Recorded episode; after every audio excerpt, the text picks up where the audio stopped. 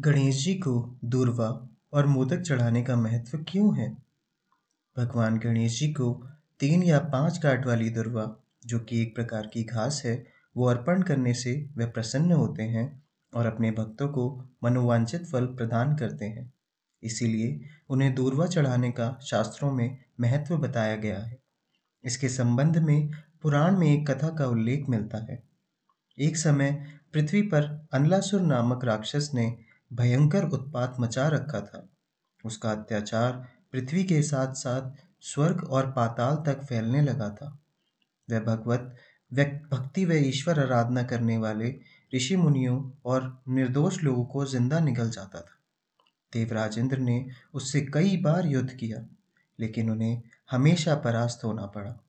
अनलासुर से त्रस्त होकर समस्त देवता भगवान शिव के पास गए। उन्होंने बताया कि उसे सिर्फ़ श्री गणेश ही खत्म कर सकते हैं, क्योंकि उनका पेड़ बड़ा है। इसीलिए वे उनको पूरा निगल लेंगे।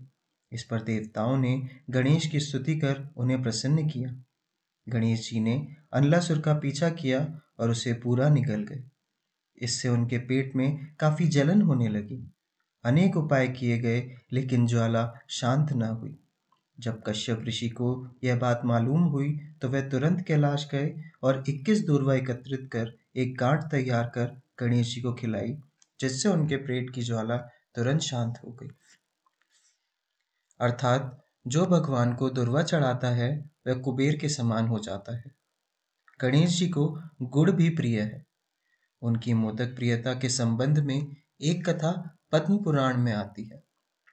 एक बार गजानन और कार्तिकेय के दर्शन करके देवगण अत्यंत प्रसन्न हुए।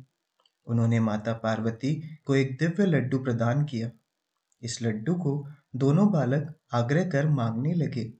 तब माता पार्वती ने लड्डू के गुण बताए। इस मोदक की गंध से ही अमृतत्व की प्राप्ति होती है।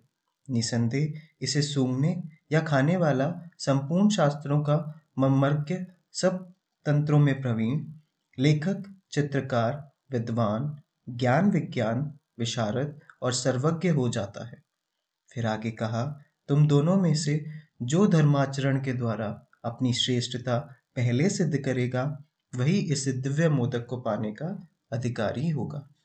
माता पार्वती की आज्ञा पाकर कार्तिकेय अपने तीर्थग्रामी वाहन मयूर पर आरूढ़ होकर त्रिलोक की तीर्थ यात्रा पर चल पड़े। और मुहूर्त भर में ही सभी तीर्थों के दर्शन स्नान कर लिए।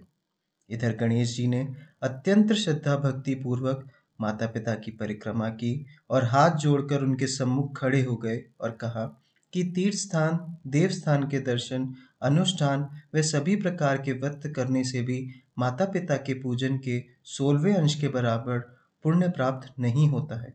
अतः मोदक प्राप्त करने का अधिकारी मैं हूँ। गणेश जी का तर्कपूर्ण जवाब सुनकर माता पार्वती ने प्रसन्न होकर गणेश जी को मोदक प्रदान कर दिया और कहा कि माता पिता की भक्ति के कारण गणेश की यज्ञादि सभी शुभ कार्यों में सर्वज्ञ अग्र पूज्य होंगे।